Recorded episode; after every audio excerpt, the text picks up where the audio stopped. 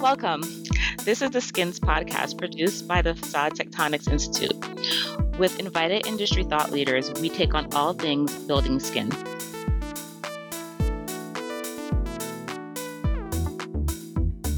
This podcast is part of a series for the 2023 calendar year focused on what equity looks like in the physical form of a building. I am your host, Dahmahlee Lawrence, an architect at Perkins & Will. Our guest today is Dwayne Smith Alexander, an architectural designer at Urban Architectural Initiatives, also known as UAI in New York City. Today, Dwayne will be speaking with us about facades as instant landmarks for UAI's projects for the Brotherhood Sister Sol. The project, a community center in Harlem, New York, has become a beacon in the neighborhood, further facilitating the work that Brotherhood Sister Sol has been doing for years. We will hear how Dwayne and UAI practices design that facilitates equity in the built form. Thank you, Dwayne, for being with us today. We appreciate your time and your voice. Thank you for having me. So, Dwayne, can you tell us a bit about yourself, UAI, and how UAI won the Brotherhood Sister Sol project?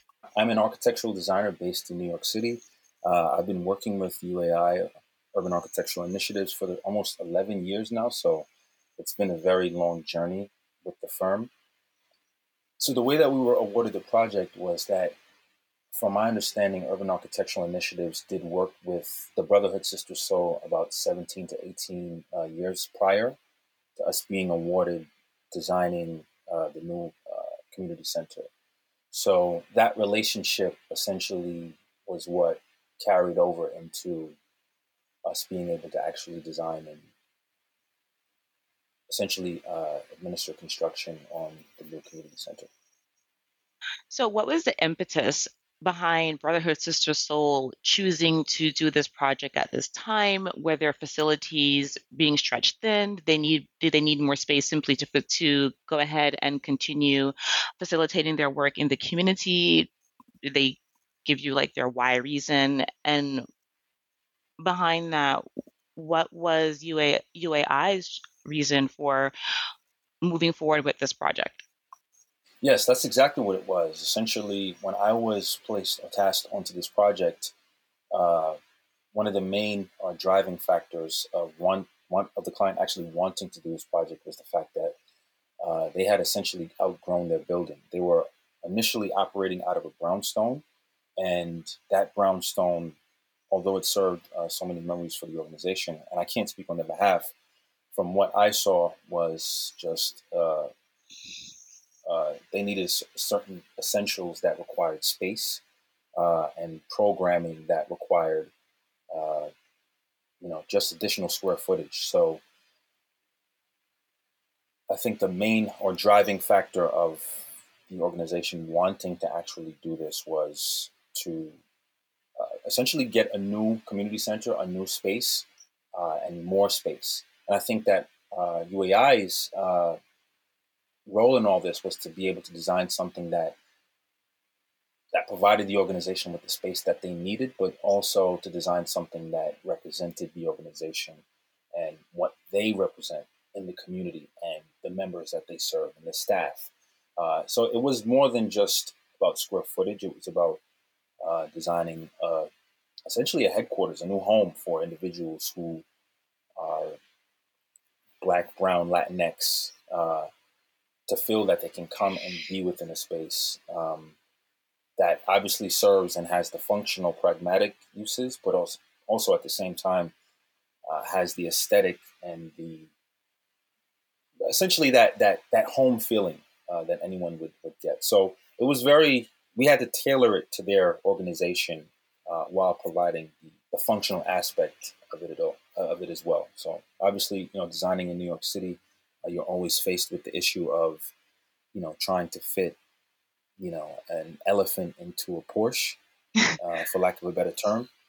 So that's the design process had a lot of it was a lot of that being able to like see spaces differently and and give the uh, organization and the client the best possible space that they could use. Great. And picking up on your comment about designing a home for them. So you're, you're right, New York you know we, we work in tight constraints right but we also have to look at the disparities between between different ethnic groups and between different races. And so when you're talking about designing a home, in terms of the manifestation of equity within the physical form, for a Brotherhood of Sister Sol, how did that carry through? How did you guys look at their need and say, let's make this an equitable space for the population that it's serving? And in that, was sustainability considered as part of the design, whether it's resilience of materials or in terms of making sure that there was longevity to how the space performed for the client. Can you expand on that a little bit? Yes, absolutely. So I think one of the ways that we had an implication or that we uh, input equity into the design is basically seeing spaces differently. Uh, a lot of spaces that were initially programmed for one sole purpose became uh, programs that or program spaces that were essentially turned into flex spaces. So having uh, maybe a room that was just uh, a music studio now be changed to a technology room, so that this way, uh, just different variations of programs can happen within that space at different times. So a lot of spaces in this particular community center that were essentially primarily uh, made for one particular purpose were then repurposed to be a little bit more flexed and multifaceted, so to speak. So, uh, you know, not just boxing in particular members into one space because they like art or uh, boxing in particular members into one space because they like to create music, but essentially having a collaborative effort through design and then also through the actual usage uh, of the spaces. Okay. And so, zooming out from inside to outside, right? This is a podcast about skins. And so the Brotherhood Sister Sol building stands out on the block, right? And Michael Kimmelman of the New York Times writes that Shitemi, that's Tony Shitemi, your boss, described the building as a half closed hand. Can you describe the skin for our listeners um, in its context so that they get a, a visual idea of what the facade actually does for the for the user and, how they kind of interact with that from the outside of the building. Absolutely, absolutely. So first and foremost, uh, I remember uh, vividly in one of the very first meetings that the client uh, said that they wanted something that was bold, something that was vivacious, something that really represented the character of the organization and the members, the users of the space. So I think the comment that was made was that the facade of the building represents a, a half closed hand. And I think that the design of that comment was based on the gesture, the architectural gesture that we have at the particular facade.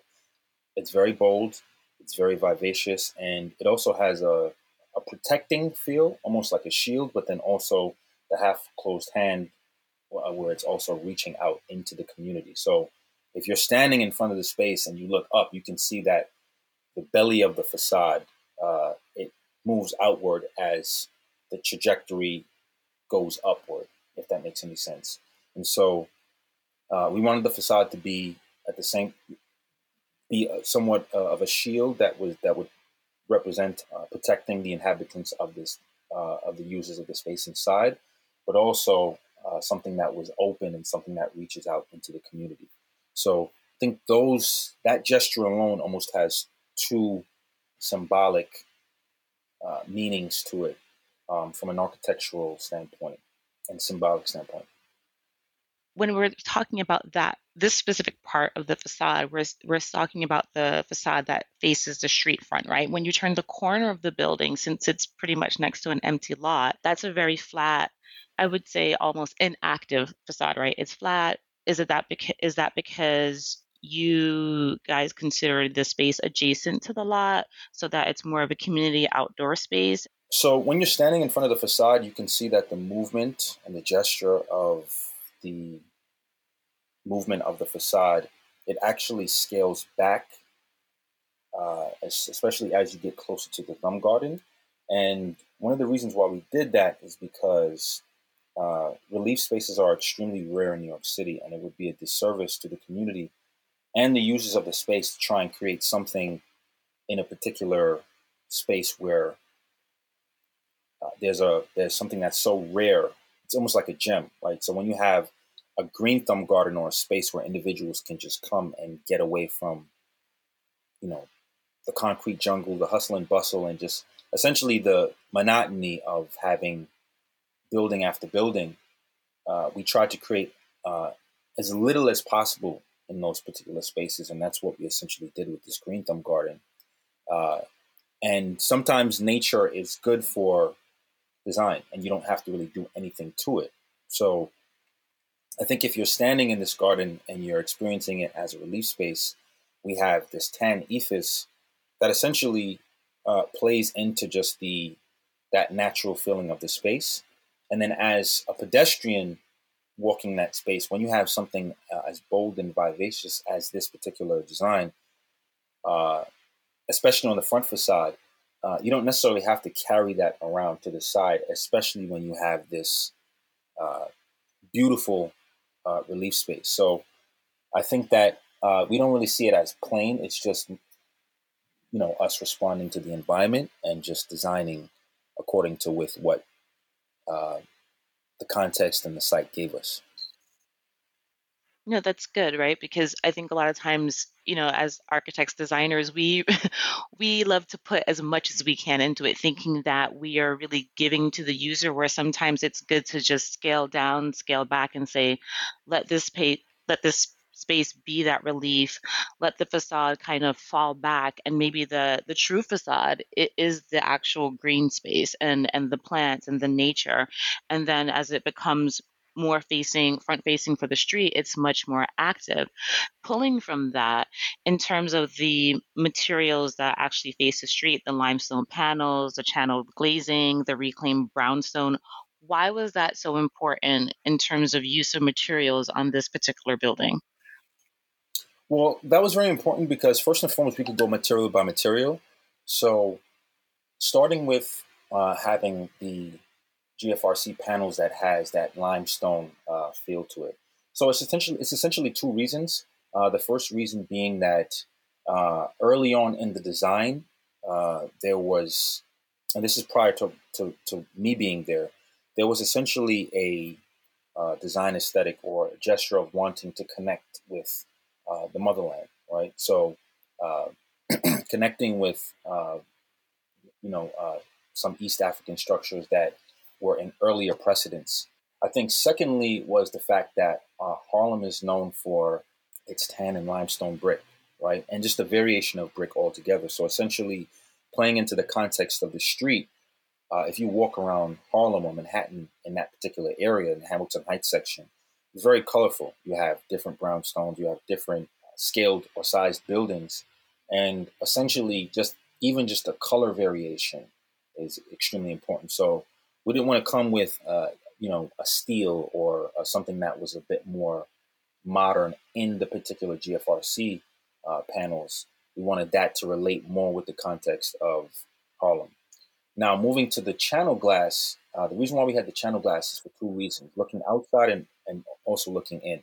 So both are very important. Both experiences are extremely important. So looking from the outside, I think the channel glass is really what brings the the the modernity or the modern feel to the the front facade particularly and i think that in the front facade it plays almost as an anchor to the movement that's happening so it's active uh, but it doesn't have all this the angles and the the variation of of uh, of slope by floor uh, as the GFRC panels uh, uh, do. So when you look at that particular area, it helps to anchor in that movement that's moving from the uh, from the east of the building to the west, right?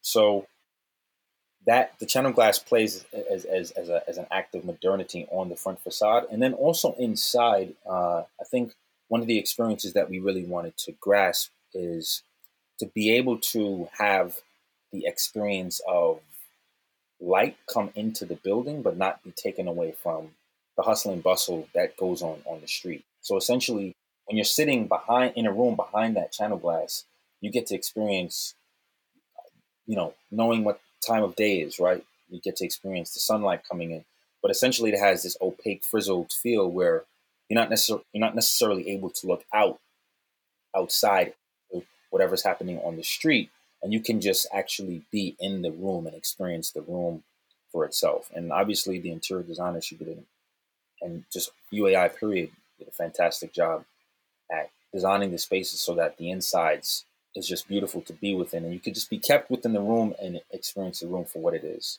And as far as the brick that we have, the reclaimed brick from the old brownstone. So this was actually the client's idea to really use the brown the brick from the old brownstone, and I think it was many a variation of many different reasons. Uh, first being it it's plays as, as a as a symbolic feel to what was, and you have a connection to the old building. So anyone coming into the building can experience, you know, what the actual building looked like. Because you don't only have brick, you have uh, some of the ornaments that were on that particular brownstone, right? That's inside of the building itself. So the experience from the outside flips. Because when you go inside, that's when you get the vulnerability. That's when you get uh, the essence and the soul of the organization. So uh, as you walk up each facade, I'm sorry, as you walk up each uh, floor, the main thing that you'll see on just about every floor is the corridor. When you step off the elevator or the stairs, is these, you know, these brick, these brick from the old brownstone building, and it's just a fascinating story to see how uh, it translated, and you know, you kept some of the old in and you put it in with the new. So, I think that was a large, large portion of why uh, that was uh, also incorporated into the building. Got it. And so just trying to zoom in but zoom out at the same time when we talk about all these materials coming together from interior to exterior exterior to interior given the budget constraints right? Because we know all projects have budget constraints but within the budget budget constraints of the project and what UAI and Brotherhood Sister Sol wanted to achieve with how it was executed so that equity would still be a part of the project. So you know typically when we have projects and there's a very large budget you can spend as you will.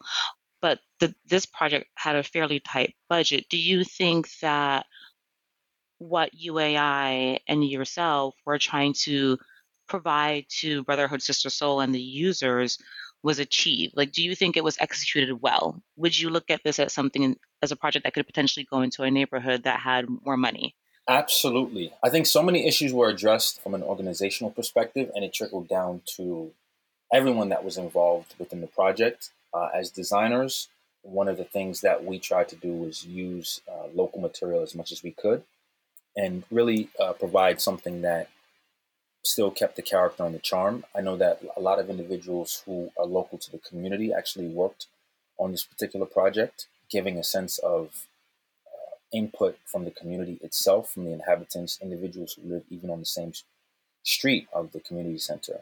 So there were, I think there were just a number of ways, uh, obviously, um, that I'm aware of and unaware of, that the project was uh, was made feasible, and that you know, we use anywhere we could use local uh, sourced material or local help. I think that was intrinsic to the success of the project and just the community outreach. Uh, I think that was one of the biggest facets of the project, like being able to actually bring the community into the project and having them uh, work upon it, both from a material perspective, material sourced, as well as uh, individuals working uh, on the project. So, looking forward into projects that you're potentially working on right now or future projects, do you think that not just working with the client, but the persons who are doing the execution of our work, and I'm talking about our contractors, our fabricators, down to the persons that are actually physically on site doing the labor, do you think that you'd be able to make sure that they're fully invested in the equity of how projects are ex- executed, whether it's a project that's very well funded or a project that has a tight budget constraint. And, and I'm saying that because I, as we, as designers, architects, continue to grow within our profession and seeing how that we're responding to what's happening in the world right now where we're really saying okay we're not just building for people that have x amount of dollars but we're building for everyone. Do you think that you can start to facilitate that in your future work working with people to make sure they're fully invested in equity regardless of how much the budget is? Yes absolutely. It's almost two sides to the coin i think. First and foremost is you know getting good people in and then also I think one thing that I remember being prevalent during the project was that uh, there were signs up letting the you know the workers know how important their contribution and their work was to the project. So I think first and foremost, having these individuals who uh, work on the project know that you know that their work is appreciated. I think that's one aspect, and I think secondly, from uh, from the point of working with consultants or sub consultants, I think it's uh, you know coordination. If it's one thing that I've learned on this project, was coordination is extremely key. You know, being able to communicate and coordinate uh, design, architectural design, effectively and clearly. Uh, first with internally, this is something that I've learned from from my boss and from my my firm, and then also having that same level of coordination and communication spawn out to your sub consultants and then essentially the contractor and everyone underneath the contractor. I think it's extremely important to uh, essentially have two sides of those coins at the forefront. I think there needs to be a certain level of appreciation and communicated information about what the project means to the community. And then, secondly, I think that from a more finite how to build uh, perspective, I also think that there needs to be a certain level of just across the board coordination. No, this is good. I think, you know, as we ourselves continue to develop as professionals, we need to just remember who we're building for, why we're doing it and why it's important. But I really appreciated your time today. Everyone should read the article by Michael Kimmelman in the New York Times about this building and what it means to not only Brotherhood Sister Sol, but to UAI, to you as you, Dwayne, as an architectural designer and how you're going to work in the future and, and now. But as we wrap, I just want to ask you one last question. It's kind of a choose your own adventure. Can, and it, you can pick which one you want to answer. Can you tell us what you're reading or listening to? Or um, can you tell us what, is, what you think about your skin in relation to skins overall? And I don't mean skins the podcast, but building skins, right? Because we're about facade. So you can pick which one you want to answer. I'll go with the the first one. So tell you about what I'm reading or what I'm listening to. So currently, right now, I'll tell you exactly what I'm uh, digesting. That's a better way to put it. So currently, right now, I am uh, fully immersed into the world of AI and how it relates to uh, architecture. So a couple of years back, and this is something I like to do periodically, you know, every two or three years or so. I like to just update myself with new ways to design. I think that you know, designing a building takes anywhere from designing and, and actually com- completing the construction of a building could take anywhere from uh, three to five years. Right? And I think that within that time, uh, so many things within the industry, uh, particularly architecture, changes. So um, something that I noticed is that when I first was tasked with being a part of the design team for this particular building, the Brotherhood Sister Sol, uh, you know, everything I was using certain programs that now are considered old. So I am fully uh, immersed into AI and just pragmatic design and learning how to ask better questions as an architect. Um, obviously, everyone knows that there are certain uh, AI platforms and tools where that can help you design. But I'm at a particular point now where I'm just reading and studying on just so many different apps that can further advance more efficient, sustainable design and how to actually do it. Because I think, um, although I like sketching, I think that it's just important uh, for an architectural designer or anyone within the field to really continuously advance themselves uh, and learn how to, uh, you know, use some of these modern tools that could help push the profession forward. Great. I feel like we could have a whole other podcast about equity, AI, and design. I have many opinions about that, but I'm sure our listeners do as well. So thank you, Dwayne, for being with us today. And thank you to our listeners for tuning in on the Facade Tectonic Skins podcast. Be well.